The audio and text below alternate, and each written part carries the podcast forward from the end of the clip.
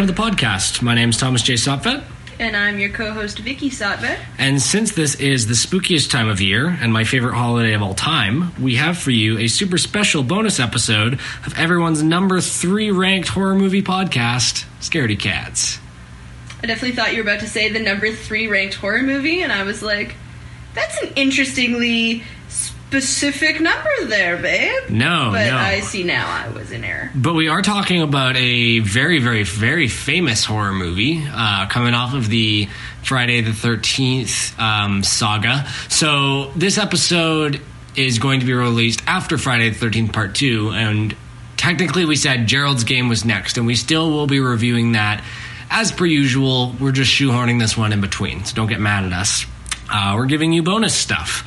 Uh, so, Vicky, Yes, Thomas. Halloween, Yes. or All Hallows Eve yes, or as it was once called, Samhain. Are you familiar? I am with all three of those things. Great. Uh, yeah, so Samhain was basically the pagan New Year. Uh, the Celts would harvest, they'd kill all their cows and pigs, and then they would celebrate all of the food that they had with a rad feast. Feasting is good. I can get behind feasting. At least that's what we think. There's actually not a whole ton of evidence as to how Samhain was originally celebrated, uh, because unfortunately the Celts didn't like writing things down. It was it was a very oral tradition society. Uh, it wasn't until the Catholics got involved that they really started to write things down. Um, how we ended up with Halloween also is because of Catholic meddling. Uh, specifically, Pope Gregory the Fourth. Uh, he didn't like pagans. He didn't like the pagans were doing their pagan things, and so he decided to hijack the holiday uh, and make All Saints Day instead. Which And- is actually on November 1st. it's on November 1st, which is where we get All Hallows Eve f- from, because that's the eve before All Saints Day. Uh, it effectively turned Samhain into, yeah, All Hallows Eve, which eventually was contracted into Halloween. And that's how we have that popular season ho- ho- holiday. I don't know. I didn't even know where I was going with that. You just stopped talking. I, I my my brain misfired. Um, so we're covering Halloween, uh, John Carpenter's Halloween specifically because it has been remade by Rob Zombie. Uh, we're covering the first one, uh, the 1978 film. So normally I would drop a couple factoids and I would talk about the movie and then ask Vicky what Vicky knows about this movie, but it didn't really make sense, and I don't know why it is I decided to do it that in that order. Since I would be telling you all about the movie and then ask what you know about it, and you'd be like, "Well, I I know what you told me." Everything me." you just said. yeah, I think that's happened a couple times. So I'm gonna start asking you what you know about it before I kind of break down the movie for you. Good so, policy, I can get behind what that. do you know about John Carpenter's Halloween? Um, it's got a William Shatner mask painted white, Mm-hmm. and it takes place on Halloween, Mm-hmm. and it's by John Carpenter. Mm-hmm. I think it's also a slasher movie. Yep. That's not bad. That's it. That's all I got for you. Okay. That's all I uh, got for you, so, fam. so as you pointed out, it is uh, directed by John Carpenter, who is a legendary horror director, uh, one of my favorite directors of all time. I think he just is your favorite director. You, you've got to stop saying he's one of. He just is at this point. I, I. I have lots of favorite directors. No, you uh, yeah, sure I do. no, you don't. I, how do you know what is what it is that I do and do not like? Anyway, he, you could talk about John Carpenter all the time and how great he is. So he also directed uh, The Fog, Christine, and my favorite movie, probably of all time, The Thing, in 1982. It was produced and also co-written by, because John Carpenter wrote was a co-writer. Uh, so his producer Deborah Hill also helped him write Halloween. Uh, she also produced Halloween 2. Uh, she also produced The Fog and Halloween Season of the Witch, many others. Uh, interestingly, she's from Haddonfield, New Jersey, and the movie Halloween takes place in Haddonfield, Illinois. So Illinois? I it was written down. It's writ, That's how it's written out. I don't know. I, I know it's Illinois. We're gonna get a really angry email from like Oh, one. Il- Illinoisan, Ill, an ill, an ill person. an ill person from Il, the sixth state, Illinois from uh, from an Illinois. in Illinois. Yes. Ooh. Um, it stars uh, Jamie Lee Curtis, the Scream Queen herself, as Laurie Strode. Uh, Donald Pleasence, who is another pretty amazing actor, as Dr. Samuel Loomis, and Nancy Kyes as Annie Brackett, and Nick Castle with Toy, uh, Tony Moran as Michael Myers. Um, two of them kind of uh, shared the Shatner mask to play Michael Myers throughout the movie. Uh, Gotcha. it had a hilariously small budget of $375,000, which is such a piddly amount of money. I mean, if we think about how the first Friday the 13th film, I believe, was made for half a million. And so this was made for significantly less, and in my opinion, is way better. Um, to date, its box office is estimated between 60 and 70 million. So I would consider that to be a pretty huge success. It's done pretty good for itself. Oh, yeah, yeah, it has been. Uh, a couple quick factoids about the movie beyond what I've already said. Uh, I, I mentioned that the script was co written by John Carpenter and Deborah Hill. It only took them 10 days to write the script of Halloween, and it was originally going to be titled The Babysitter Murderers. To be fair, and keep in mind I have watched two slasher movies until this point. It doesn't seem like it would take all that long to write a slasher script to me. Oh, well, now you realize you have to write a slasher script in 10 days and then tell me how, how that goes. I mean, okay. In addition to being written quickly, it was filmed really quickly. Uh, Halloween only shot for 20 days. See, that is way more impressive to me than writing a script in 10 It's days. just it was just a quick production, really really quick in and out. Uh, as you mentioned, the Michael Myers mask is actually a Captain James T. Kirk mask, a William Shatner mask that has been stretched and painted white to give it this kind of ominous blank stare. In one movie scene, the characters are watching The Thing from Another World, which is based on the 1950, which is a, a 1951 um, horror movie based on the short story Who Goes There, which I've read and is pretty good. because it's what the thing is based on. It's what the thing is based on. Yeah, funny enough, uh, Carpenter went on to remake the movie only four years later. Uh, the Thing, which I've already talked about in this episode. F- friendly reminder to everybody The Thing is one of the very few horror movies I have seen before doing this podcast, and I've in fact seen it three times because Thomas loves it so much that I've had to watch it. It might be the greatest movie ever made. I dispute that. I do not dispute that it has excellent practical effects, and the tension is so thick you could cut it with a knife. Yeah, and just like the the kind of like who done it, but it's an alien. It's just it's so it's just so good, so well acted. Kurt Russell's in it. I don't know. Oh man, but we're not talking about the thing. We're talking about Halloween. We might have to do a special episode of the thing just so you can get it out of your system. Oh, We're we're doing it, but that's going to be like a a special like hundredth episode or something like that because yeah, that's mm, mm, creme de la creme. Anyway, uh, so that's kind of all I got to say about Halloween. Oh, uh, one more quick fact: most of the actors purchased their own wardrobe, and like it was just their clothes. They That's just chill of them. they just wore, yeah. I guess Jamie Lee Curtis's outfit. She went to J.C. Penney and bought it for a hundred bucks. Nice. Yeah. Good job, Jamie Lee Curtis. Yeah.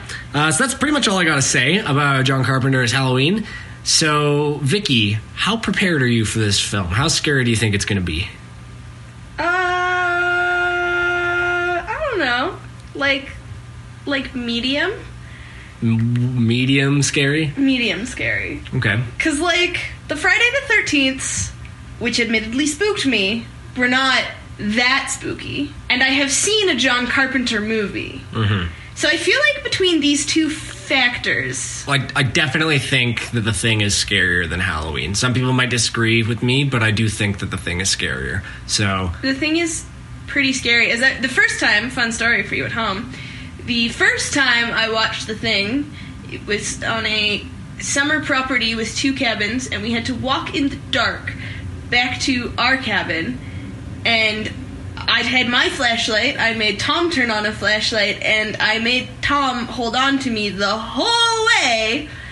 And then I made him get up check the inside of the cabin we were staying in and under the porch before I went in the house because I was so afraid. yep. So hopefully this is not scarier than the thing, or we're gonna have a real time. Yeah, no, it, it isn't. I don't think so, anyways. I bet there's some people that would disagree because it depends on what scares you.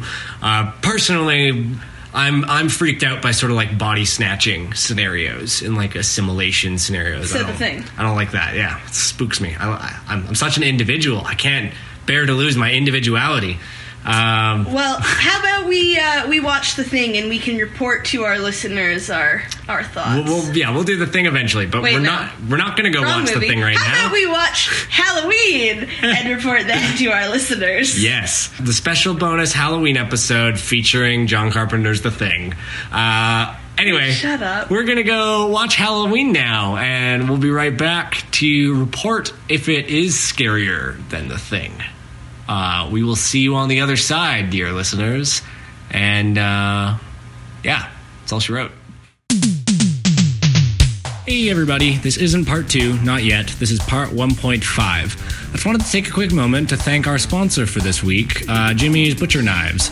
If you feel like getting your kill on, look no further than Jimmy's. Jimmy's Butcher Knives. If you use the uh, promo code ScaredyCats at Jimmy's Butcher Knives, then you will get 50% off a whole bucket of blood with your butcher knife purchase. Just kidding. This is not a sponsored episode, but maybe one day Jimmy's Butcher Knives. No, this is a quick shout out to my brother and editor Kyle Sotvet for doing an awesome job editing this. We really wanted to get this out to you guys on Halloween, um, and I know his schedule is very, very busy. I'm, I'm sure he's going to be working very, very hard to get this out to you guys on such a short notice. So, thank you, Kyle, also known as Ninja Kittens on YouTube and Spotify. Go check out his stuff if you like dance music. It's awesome, and it's real, real great soundtracks for killing people, too. Wink, wink. Enjoy part two, guys. Trick or treat. Mm, I want tricks. You want tricks? Yes. You don't want treats. No. No. I'm mixing it up this Halloween. Wow. All right.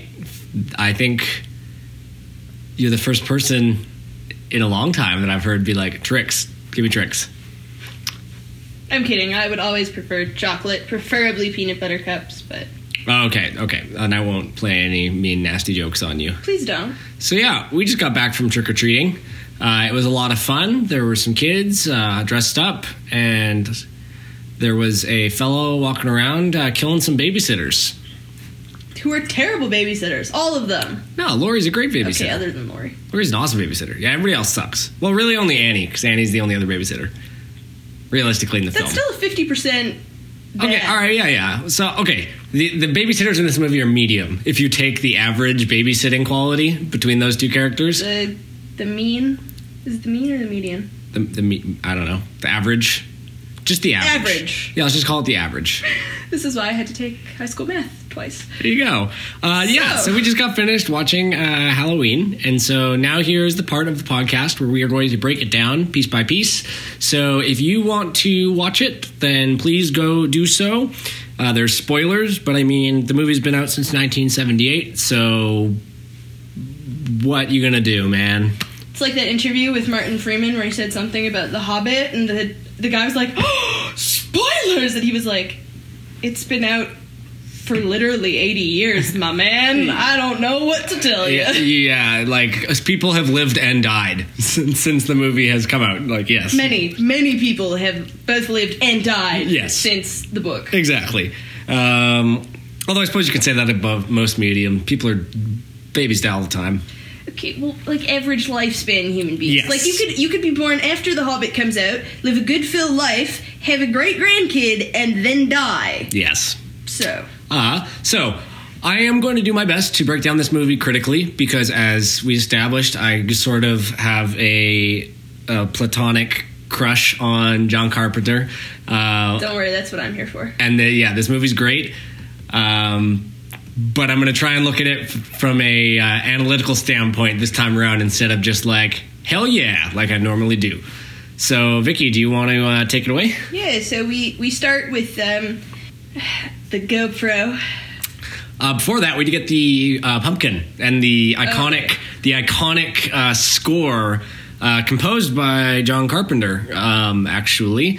And we see the jack o' lantern flickering, and it's supposedly it looks like Michael Myers. It's supposed to look like Michael Myers close up holding a knife, but I've actually never seen it. They do a lot better of making it look like Michael Myers in the later movie, but in this one, I I don't see it. Yeah, it's it's a triangle in a circle. Yeah. It's a triangle in a circle.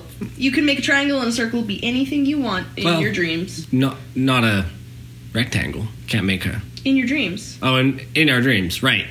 Maybe we're discussing non-Euclidean geometry. I don't know. Okay. Anyway. Anyways, after the pumpkin, Yeah. we have our GoPro. I know it's not a GoPro. Don't write me angry emails. I just enjoy the look that Tom gives me whenever I call a point of view camera a GoPro. You were doing so good last movie.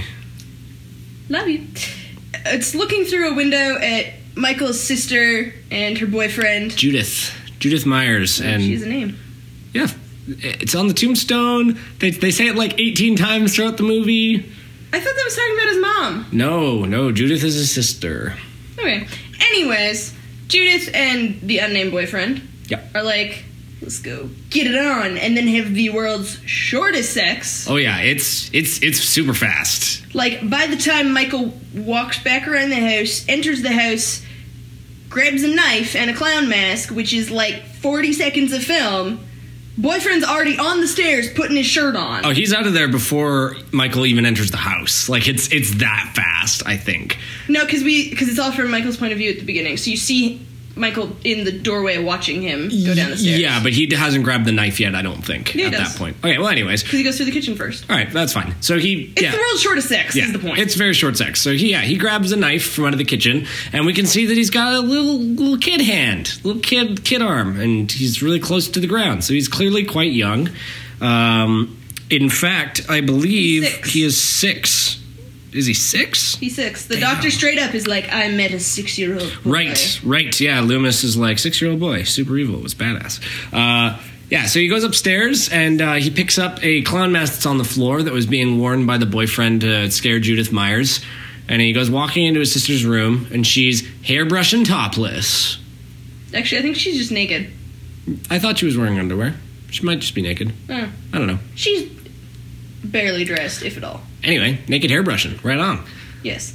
And then she's like, oh, Michael! And then Michael murders her at exactly 10 p.m. Yeah, starts starts stabbing her, and actually, weirdly, like the camera, because once he puts on the mask, uh, we can only see through two holes, right? Because it's like the they put the mask over the camera, um, and weirdly, as he's like stabbing into her with the knife, the camera goes and looks at the arm, so it's like Michael is looking up at his arm while he's stabbing Judith, which is strange. I don't know. I want to know what kind of supernatural strength a six year old has to stab someone to death so quickly, though. Uh, It's a pretty sharp knife, man.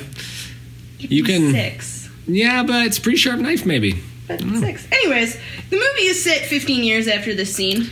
Yeah, he walks out of the house after killing uh, Judith, and we see the parents pull up, and they're just like, Michael! And then we get this really awkward scene where they pull the mask off, and he's just this little kid sitting there stunned with this bleeding knife. And everybody just stares at him and says nothing as the camera kind of pans away. And it's artistically, it's good, but like, it makes no sense how the parents just like stare at him for what feels like 20 seconds as the camera slowly pans away. And then, yeah, and then we skip forward 15 years. 15 years. To The doctor in a car with a nurse? She's A like- I prostitute? I'm unclear. No, no, no, no, no, no, no. She's she's a, she's a nurse. Um, her name is Marion Chambers. You're right. Uh, yeah, she is a. She works at. She, she's new at the sanitarium, I guess, at Smith Smith Grove Sanitarium. She at the, I thought she was just visiting. Was she just visiting? I, I don't know what she does. I, I actually I do know what she does. She smokes a lot. Yes. because we see her smoking in the car and then she throws an empty carton onto like a pile of other empty cartons uh, and we get some expedition, exposition from uh, dr loomis S- loomis uh, who is michael's psychiatrist um, at the sanitarium for these last uh, long years and he keeps calling michael it and she goes couldn't we just call him uh, or call him him and loomis is like if you like It is sort of a weird response. Straight up though, I love Loomis. Loomis is great. Every time Loomis is on screen, I immediately am like, no, don't kill him. Don't like him. Um, but anyways, so there's there's a bunch of inmates wandering around when they get there, and they're like, that's weird. That's weird because it's nighttime and pouring rain. yeah, and he's like, stay in the car, and he gets out of the car, And then he does the thing that I hate, which is that he could very easily in 10 seconds go, Stay in the car and lock the doors. I'm going to check it out because clearly something weird is going on and I'm concerned that Michael might have escaped. But what he Something says is fishy. But what he says is stay in the car and just leaves. And not explaining things to people that takes 15 seconds is the fastest way to get them killed in horror movies, in war, it doesn't matter. Just tell people shit. Well, you know, Loomis tends to only want to talk about Michael when he's able to wax poetic, and maybe he just couldn't think of anything at the time, so he was just like, yeah, just stay in the car. He couldn't think of shit's fucked, stay in the car, lock the doors. No, no, no, because that's very, no. He's always like, he's got the devil's eyes and blah. It's like, it's, it's very Dante's Inferno with him when he's talking about Michael. Anyways, Michael jumps on top of the car, Yeah, he like scrambles up on the car and kind of another weird shot, but it's it's pretty freaky. and then the nurse, for some reason, opens the window. Yeah, to try and shout out at Loomis to be like, what's going on? Because she doesn't see Michael scramble up onto the car. She doesn't know this. How do you that. not hear somebody scramble onto your car? How do you not feel that? Well, we could hear it because John Carpenter's score was like "Wee," when he like climbed up on the car, so we could hear it. Yeah, but you could hear that if somebody climbed on your car, and you would feel that the car would Uh, move. It's pouring rain, lightning storm. The car would move. All right.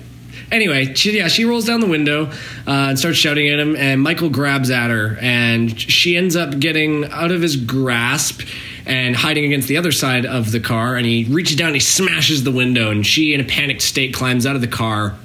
Uh, after driving around for a bit, I think. Accidentally, she's Yeah. fighting him off, and her feet are like touching pedals. Yeah, she's like touching pedals and stuff. Um, and so she gets out of the car, and Michael just jumps off the roof, gets in the car, and fucking drives away. And this is a ma- a matter of quite intense debate amongst uh, people that like studying and analyzing this film, because.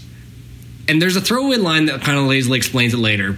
But why is Michael Myers driving? He was institutionalized at six years old. How does he know how to drive? Not only drive, but obey traffic laws, as we will see later. Later. Maybe it's like that 13 year old who taught himself to drive on YouTube so he could go get him and his sister McDonald's. Yeah, maybe. But like he drives well is the thing. Anyway, so he drives off and uh, Loomis um, and leaves Loomis and the nurse uh, just kind of like standing in the rain as he as he buggers off. Yes. Um, and then we go to Laurie. Yep. Is it Laurie or Annie who's talking to the kid? It's Laurie. It's Laurie. Yeah, um, it's Jamie Lee Curtis. right. And then it's the present day, and then like walk around, and then the kid who's not named Anthony, which is all my brain Tommy. thinks of. Thank you. Um, is like, don't go to that house. Tommy Something Doyle. horrible happened there. Yeah, Laurie's dad is a realtor and asks her to drop off some keys because I guess he's trying to sell the old Myers house. And the old Myers house, since it's the site of this murder 15 years ago, uh, has become kind of an urban legend in um, Haddonfield. So, uh, but we learn that Laurie is Tommy's babysitter and that she's going to be babysitting him tonight, which is Halloween night. Um, and she promises all the great things they're going to do together, drops off the keys, and as she's walking away, we see that Michael is watching her from a window, Yes. staring out at her. And she doesn't notice him yet. No, she doesn't see him yet. Yes. Um, and Anyways, and then Tommy gives some like random exposition. Yeah, yeah, he talks a little bit about the uh, the history of the place, and then I think after that we go back to Smith's uh, Smith Groves, where um, Doctor Loomis is explaining to another doctor uh, about how like they they needed to be on high alert, and of course uh, none of the traffic stops and stuff they put out to try and stop him all failed, and blah blah, and we we start to get this sense at this point that Dr. Loomis thinks that Michael Myers is the devil incarnate and is like an unstoppable force of destructive apocalyptic nature. Yes. Loomis is also a dick and parked in the handicap spot. He is, and as he drives off is when he go when he's like, you know, how did he get a car? And then Loomis is like, somebody must have been giving him driving lessons, and then gets in the gets in the car and drives away. And I'm like, I squint. Okay, all right, fine. Um, then we go back to Laurie, who's in class, and then we have another weird expositionary piece where it's like, "Please tell me what these philosophers were talking about." And she's like, "Well, this philosopher thinks that fate is a product of." What you create, and this philosopher says that fate never changes and it's inevitable because And apparently fate is like war and fallout or something. because of religion. Well, Yeah. the point is, it's it's a slightly heavy-handed way to reinforce the idea that all the characters Right. are going to die regardless of what they do. But she's looking out the window as in, in class, and she sees Michael now standing in the schoolyard. Uh, and we get the sense that since Michael saw her come up to his house, he's just going to start following her around now. Um, and she sees him standing there, and then when she looks back, I believe he's gone. And then we see Tommy briefly at school, um, and he's getting bullied by these kids that are all poking at him and telling him the boogeyman's going to get him. Uh, and he ends up tripping and falling, and he's carrying a pumpkin, and he breaks the pumpkin on the ground. And then one of the bully kids uh, goes running away and straight up runs into Michael Myers, who stops him. And the kid just looks up at him, kind of petrified, and then runs away. And that kid has no idea how lucky he is to have escaped. Um, one thing this movie does a lot, which I really liked, is a lot of really long takes where you can kind of logically track where everybody is. Like, this movie's really, really good at giving you the layout of the town. Like, I was never confused as to where characters were in relation to one another. Um, by the end of the movie, you you know pretty much the whole layout of at least the street that the two homes are on. Well, you know, when you only have three hundred and seventy-five thousand dollars, you can only afford A couple locations. sets. Yeah. yeah, but then Laurie and Annie and I don't know what's her, what's her name, Uh, Linda. Linda, are walking home Mm. after school, saying totally an obscene number of times. That's that's Linda's thing. Linda says totally a, an insane amount of times in the she and she gets the least amount of screen time between Annie, Laurie, and herself. She gets the least amount of screen time and just says to- totally so many times, just packs all of her dialogue with it. yes, Uh, it's at least makes her identifiable. yes. Um, the friendship between these three girls is very aggressive. Yeah, there. It's very like hormone charged too. like It's not even hormonal. It's just aggressive. It's like I don't know. It to me was like the two popular girls who have the friend who they pick on who isn't really their friend. Well, you get the sense at least maybe Linda's that way, but I think Annie and Laurie are tight. But uh, yeah, Insults her like three times in the first five minutes. yeah, but it's in like a friendly kind No, of like not. jab jab way. No, it's not. All right, well, my friendships are different than yours. Yeah, because you're a boy. Yeah, maybe. Uh, but yeah, and Laurie remarks that none of the boys want to date her because she's the smart girl. Uh, Yes. But then we see Loomis, and he's driving to Haddonfield because he's sure that that's where Michael's going to go. Um, and he pulls off on the side of the road because there's a truck that is there. Um, and he walks up to it and sees that whoever owns the truck is gone. Uh, and he walks away, and we see the body uh, in the in the grass, and he's not wearing his like mechanic's uniform, and so that's where Michael got his mechanic's uniform. Yes. The movie actually does an interesting thing where we see Michael kitted out in his mask and his mechanic's uniform, and like good to go, and then in later scenes, people explain how he got the stuff Yeah. instead of the other way around. Do you know something I want to know? Hmm. Why nobody wants to listen to the psychiatrist who's been treating somebody for 15 years who murdered their sister when he was six? Totally. Nobody wants to listen to the man dealing with this individual for 15 years. He does sound a little crazy when he talks about it if you listen to him so i can see why people would be like yeah okay you've got the world's most dangerous six-year-old grown-up okay buddy uh, but i still love him so Yes. Anyways, Michael comes driving down the street. The three girls are on it. Yeah he again perfectly is driving. Uh, and i guess he's moving fast. I don't know he didn't seem to be moving fast but annie screams at him hey speed kills! And michael just slams on his brakes and then sits there for a second and then drives away.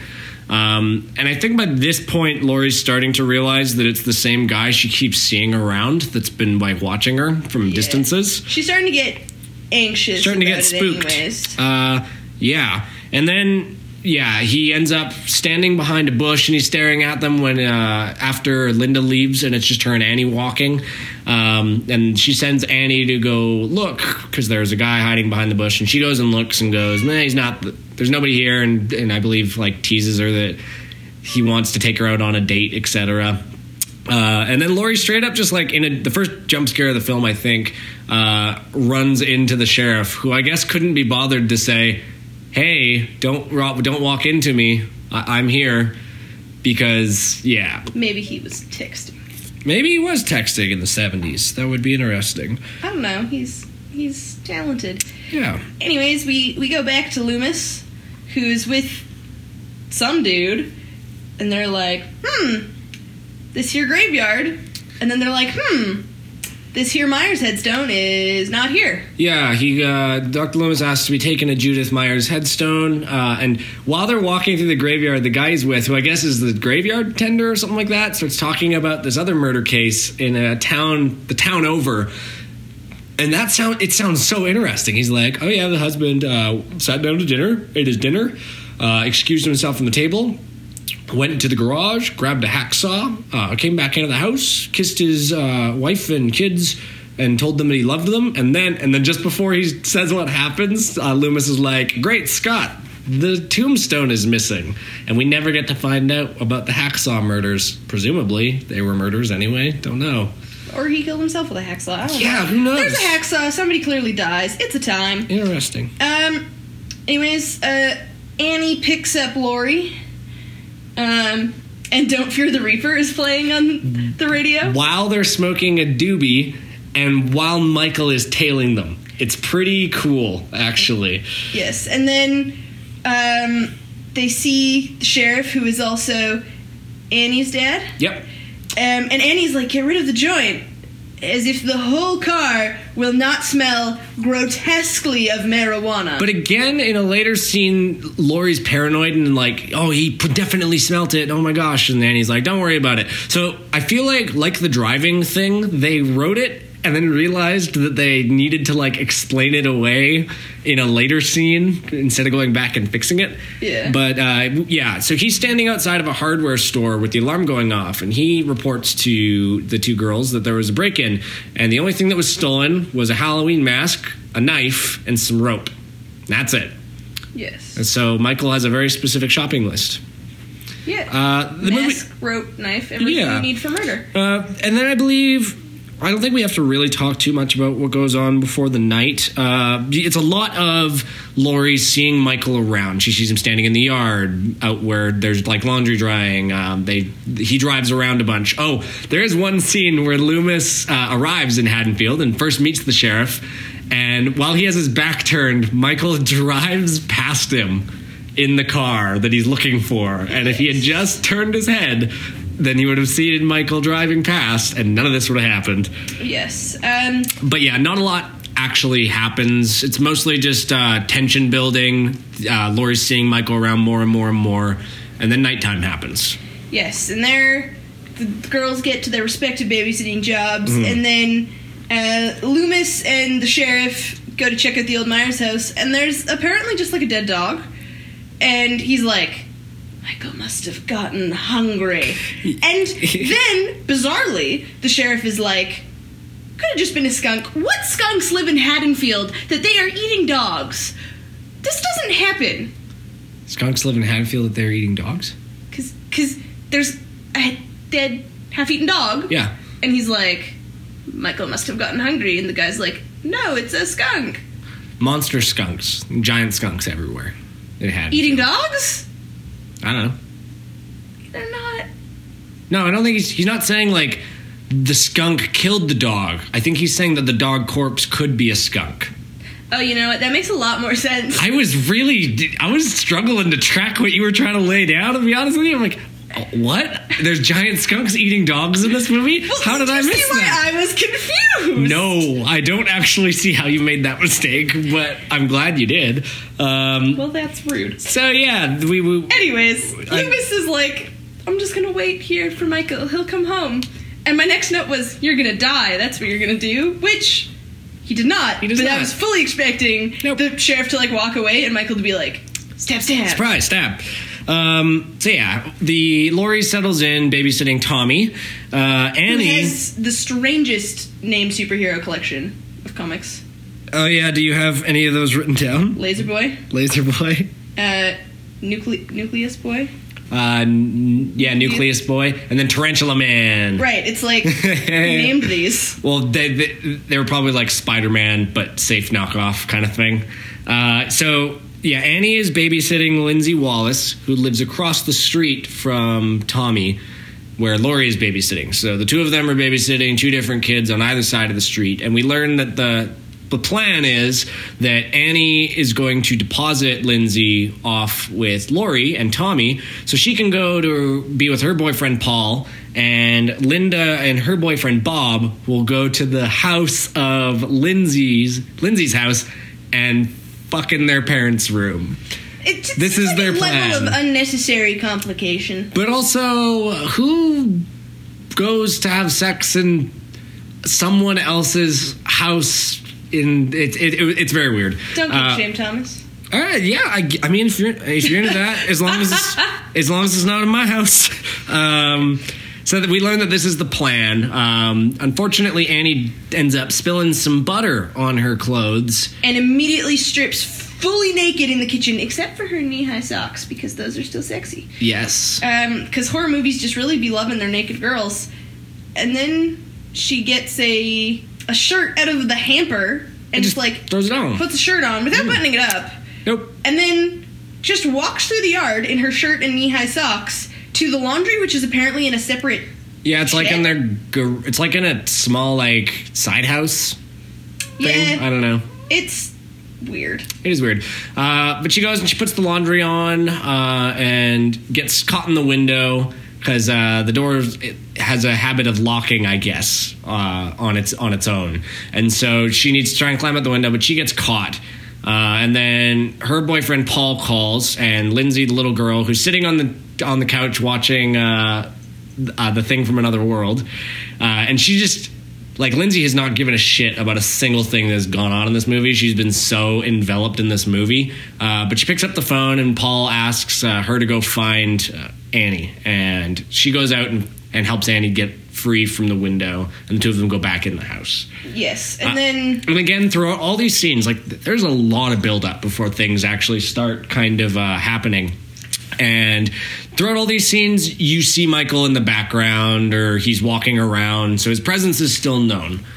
Yes, and then uh, Annie takes Lindsay over across the street, still wearing just not her shirt and knee-high socks, which is very bold She- to just saunter through the street. She throws on a, a blanket. not really. She puts it on her shoulder. She's not wearing it. It's not She's got- covering anything. She's got a poncho. um, and then she shows up and she's like, "So Laurie, I made some phone calls to that boy you like, Right. Ben Tramer." Ben Who they refer to exclusively as Ben Tramer and never as Ben, like he's some sort of cryptid, like Well, the Mothman. I, I know some people that you refer to them by their first and last name for some reason. Like that's just but never every time. I've I've known kids that like that's just been who they are. Like who? Uh, I grew up. I grew up with a lot of Joshes, so you had to call them by Josh and their last name, or else nobody would know which Josh you were talking about. Yeah, and but you do that once. You're like I don't know. Maybe there's a bajillion Bens at school. Maybe that's why they have to use Ben Tramer's last name. every time, like a cryptid I'm just offering an explanation. I knew a lot of Joshes. None of them were cryptids. that you know of. Not that I know of. Got blurry photographs of them. Um, anyway, yeah. So she says that she went and called on Laurie's behalf because they. She learned earlier that Laurie's got a crush on this guy, uh, and is like, "Ooh, Laurie likes you. You guys should go to the dance together." And Laurie's like, "No, Annie, you didn't." Yes, it's very dramatic. And Annie totally did. teenagers. Anyways, Lindsay returns. No, who's Lindsay? Annie returns to the house. Um, Annie goes back to the house uh, because now she's going to go pick Paul up. Um, but Paul never gets picked up because she gets in the car after walking around the house a lot. oh, but before that, she she goes to the car first, and it's locked. And she's like, "Right, I need the keys." And then she goes and walks around the house a lot. And then she comes back and opens the car door. And then she's like, "Huh, wasn't that just locked?" Right, it's unlocked now, and there's fog on the windshield. Right, and it's unlocked because there's a Michael in it. Yeah, so he, after she kind of like is like, weird, why is it steamy in here? Michael's like, it's steamy because of I, and uh, leans forward and starts strangling her. Yes. And then uh, finishes her off, I think, with a throat slit. Well, he definitely stabs her, but it's. I thought it was actually really cool in this bit because there's no blood visible. You just kind of see her head slowly sliding down the window, but the lighting gets progressively more red as it unfocuses Yeah. because of the upholstery in the car. You know, to this movie's credit, it's not super gory. Not, not really. Like, you, like yes, there's stabbing Practical effects are expensive and there's sound effects, but there's not a ton of blood. because practical effects are expensive. Yeah, and this movie wasn't made for very much. Um, Um, so yeah, that's the end of it's the end of Annie, and uh, poor Paul is never getting a ride. Or the sex that he was promised. Poor Paul. Poor Paul. He's the real victim here. He's not. No. Um. Anyways, we cut back to the other house, and Tommy watches Michael carry Annie's body into the house. Yeah, and the poor this poor kid. The entire movie, Tommy has keeps seeing Michael and is like, "It's the boogeyman." And then the moment Laurie goes to look out, she's like, "Michael's gone," and she's like. Stop! Stop saying stuff like that, Tommy. And Tommy's like, "No, i actually, honestly saw this guy carrying this corpse." Of course, he doesn't say like, "Oh, he went inside the house." He just is like, "Okay, yeah, maybe I didn't see." Yes. And then, and then we see Loomis being a dick to kids, and it's great. Uh, so he's right now staked, staked out at the old Myers house because that's where he assumes Michael's going to be. Well, that's where he's he's sure that Michael's been staying. Um, and these kids clearly it's part of a Halloween tradition. Go up to do like a knock on the door on the Myers house sort of thing. And one of the kids goes up there, and Loomis is like in the bushes hiding and like angrily whispers, "Get your ass away from there." Like in like an ominous voice to scare the kids away, and I'm just like, who is this psychiatrist man crouched in the bushes whispering ominously at children? To be fair- I love him. to be fair, he does think that a crazy murder man is going to come any moment and murder them. He just goes about everything he does very unorthodox, and I love it. Yes. Um, Yeah. It's at this point that I began to wonder if they compensate for the lack of it being fall with the decoration in the house. Because all of the decor inside all of the houses is very heavily orange, red, or yellow. Yeah, and there's Very fall tones. and there's jack o' lanterns everywhere. Well, yeah, because it's Halloween, but I was just wondering if it's like maybe if we put enough fall colors into the inside of the houses. Yeah. Well, I was telling Vicky that uh, because when they filmed it, it wasn't actually the fall, so all the leaves and stuff are green on all the trees, and they actually had to paint leaves fall colors and scatter them around. And I'm sure it was some poor intern's job to gather up all the leaves again and then move them to the next scene. It's Can pretty you- great. Can you imagine that on your resume? Oh, I see here you worked on uh, John Carpenter's Halloween. Can you tell me what I, what you did? I uh, picked up leaves. I was the leaf wrangler. That's what they called me. Uh, but anyways, yeah, jack lanterns everywhere, and where it is most egregious is in the scene in this part of the movie where now uh, Linda and Bob. her and Bob go to, um, I guess Lindsay's Waller house? Yeah, yeah. Go to the Waller's house uh, where Annie is now dead uh, somewhere in the house, uh, and because they were going there to have sex, that was the big agreement, right? And so they go up to the uh, bedroom, they start banging it out, and there's a freaking jack o' lantern on their side table, like That's lit. It has a candle that's, lit, in it. Like, who does that? Those guys. B- b- Again, don't kink shame. Ah, okay, these people are into some stuff, man. Don't Um, kink shame, Thomas. But anyways, they also have the world's the shortest sex. Well, it's weird. They have the, they have half of the world short of sex, and then the phone rings, and he like dramatically rolls off her, and he's like, "I can't focus. With the, I'll just take the phone off the hook." okay, I can focus again. Let's go. Yeah. And then they have like twelve more seconds of sex, Yeah. and then they're like, "Oh, that was so good." and while like, they're, and while they're having sex, we see Michael's shadow over them, moving back and forth. And then they they finish up, and then Bob's gonna go get another beer, and um, and Linda says, "Oh yeah, get me a beer too." Yes, and I want to point out, Bob puts on more clothes to go down to the kitchen to get a couple of beers than Annie did to run across the yard, put her laundry on, run back across the yard a couple more times, run across the street, and then back across the street. It's because nobody wants to see Bob naked. Certainly, the paying American public did not. No, goodness no. Um, so he goes downstairs and he grabs a beer and he notices I think the door is open, uh, and then he opens up a closet because I think he hears a noise, and Michael comes charging out of the closet, grabs him by the throat, lifts him up against the wall, and then takes his big ass like knife and pins Bob to the wall like Wall is a fucking painting, and it's awesome. I just want to point out that Michael Myers is so good at stabbing people that they die instantly in one stab, somehow, miraculously. and stay aloft because he pins him to the wall and then takes a step back and then he stares at Bob for a while and he tilts his head back and forth almost like he's kind of like assessing how well he did. He's like, mm, I don't know. It's a little crooked there, man. Just gotta straighten, get Yeah, it level. like again, Bob's just becomes a painting in that moment. Michael makes him a beautiful painting, um, and then we go back upstairs, and Linda is in bed, um, and Bob reappears, quote unquote Bob, uh, wearing a sheet over his head with his glasses. It's really just Michael wearing a sheet. It's just it's just Michael wearing a sheet. And I was telling Vicky this while we were watching it. But when I was a teenager, I once went for Halloween as Michael Myers under a bed sheet with glasses over him, and it was so obscure that nobody got it. Mostly because I was an eight-year-old child. But Killing it. thank you. I, I didn't actually kill anybody. I'm glad. We would be having a very different relationship. Yeah. I was trying to say relationship, romance, and conversation in the same word, and none of those came out. Relationmancization. Yeah, I, I, I wasn't even trying to combine them. My brain was just like, any of these three words will do. and then my tongue got them all at the same time. oh man. It was bad.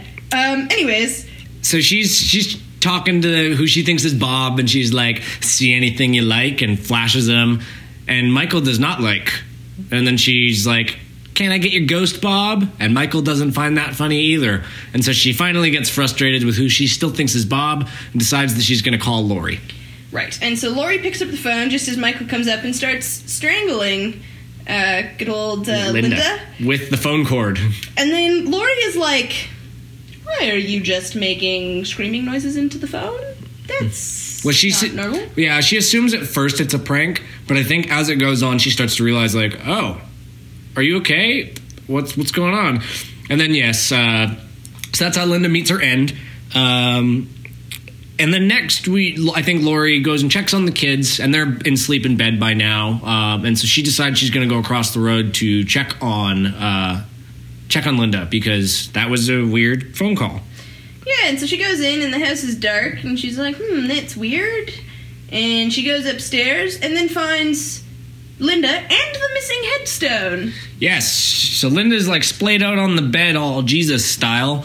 Dressed. With, uh, dressed, yeah. With Judas' head headstone on the bed. And she runs into that and is screaming. And then Bob drops from the ceiling and she screams. And then she op- and then she backs up into a cabinet and it swings open. And there's Annie dead in there. And Laurie's just having a bad night, y'all. But do you know what?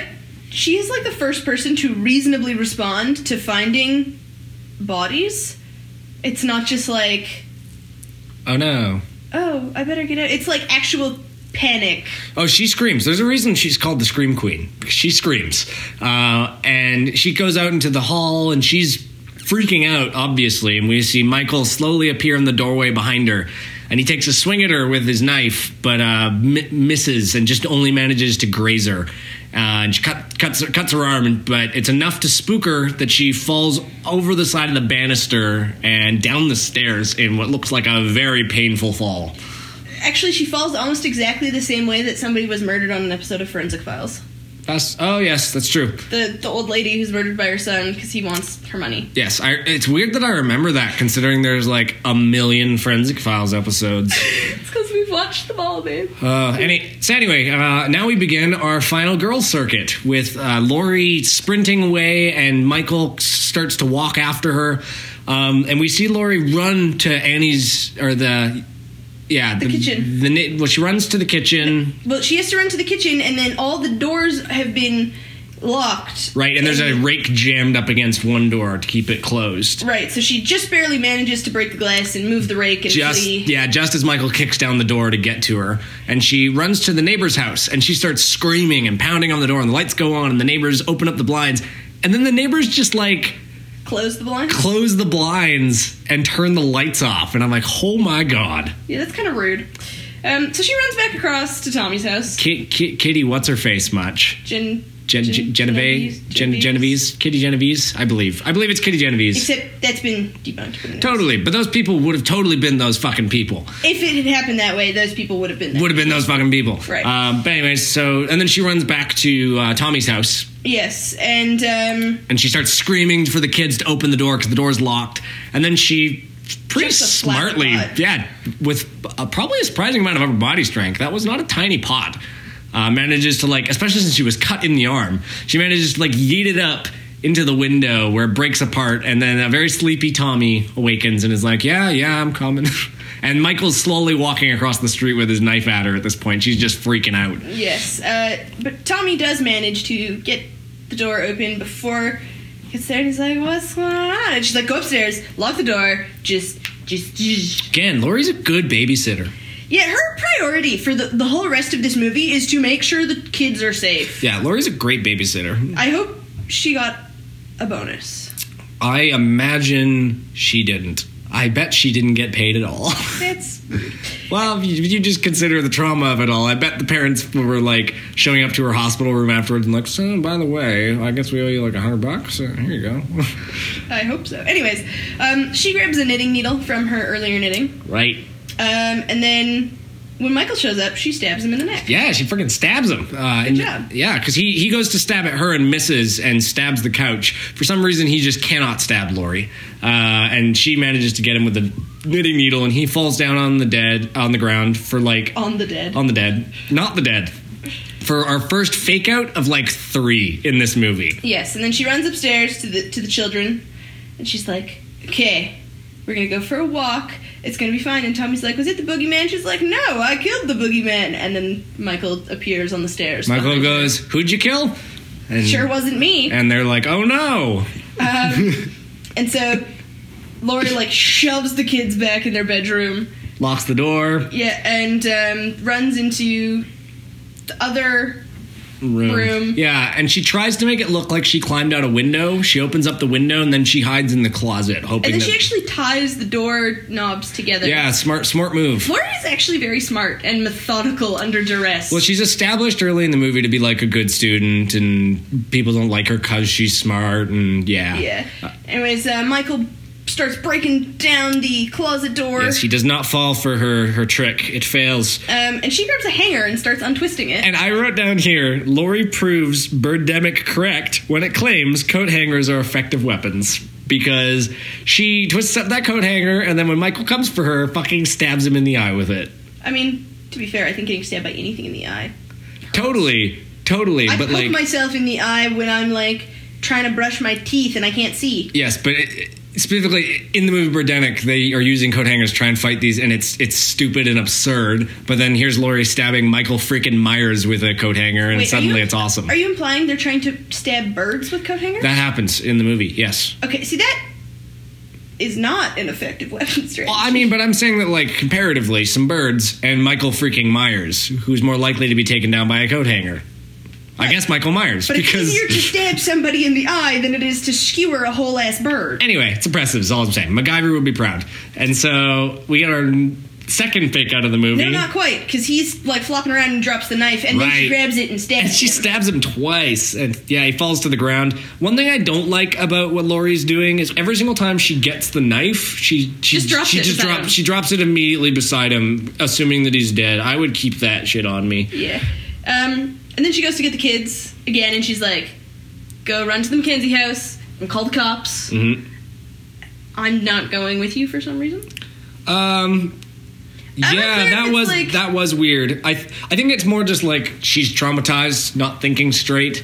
Or she's wounded, mate, because like she has been like Yeah, falling down the stairs, She- kind of sucks. And she's and the entire after falling down the stairs for the entire running away from Michael, she's limping quite badly. Yeah. Uh, and after like I don't know the acrobatics of jumping up to try and stab him and cramming herself in the closet and stuff. That's like true. I don't imagine she's in the best way. that's true. So, but uh, Loomis is walking by just as the kids run screaming Yeah, of the house. and I love that scene. Just these kids running out of the house screaming, and Loomis being like, "Ah, yes, there you are," and goes in. It's such a good scene. I love it. yes, and then Michael gets up and starts strangling. Starts strangling Laurie. Yeah, And then uh, Loomis shows up and shoots him yep. Shoots five him. whole times. Yeah, shoots him once, and then he lets go and stumbles away, and then he walks into the bedroom and just unloads. And Michael ends up stumbling backwards uh, out onto a porch, and then over this banister and into the backyard.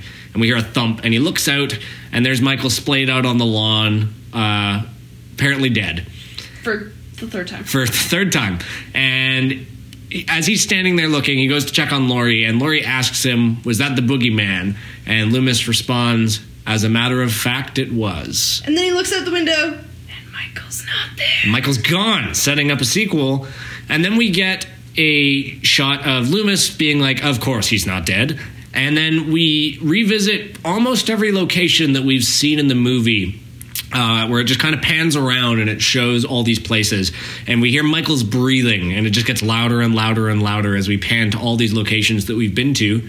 And then the movie ends. And then the movie ends. And I was so mad. I was like, that's it? That's it? And I was upset. To be fair, they knew, this time around they knew they were going to be doing a sequel, right? Okay. So like, it's not like Friday the Thirteenth stupid whack ending for part two. Well, I guess they probably knew they were doing a sequel for that one as well. But It's that ending is that ending is whack. Whereas the Halloween, it's clearly setting up the second one.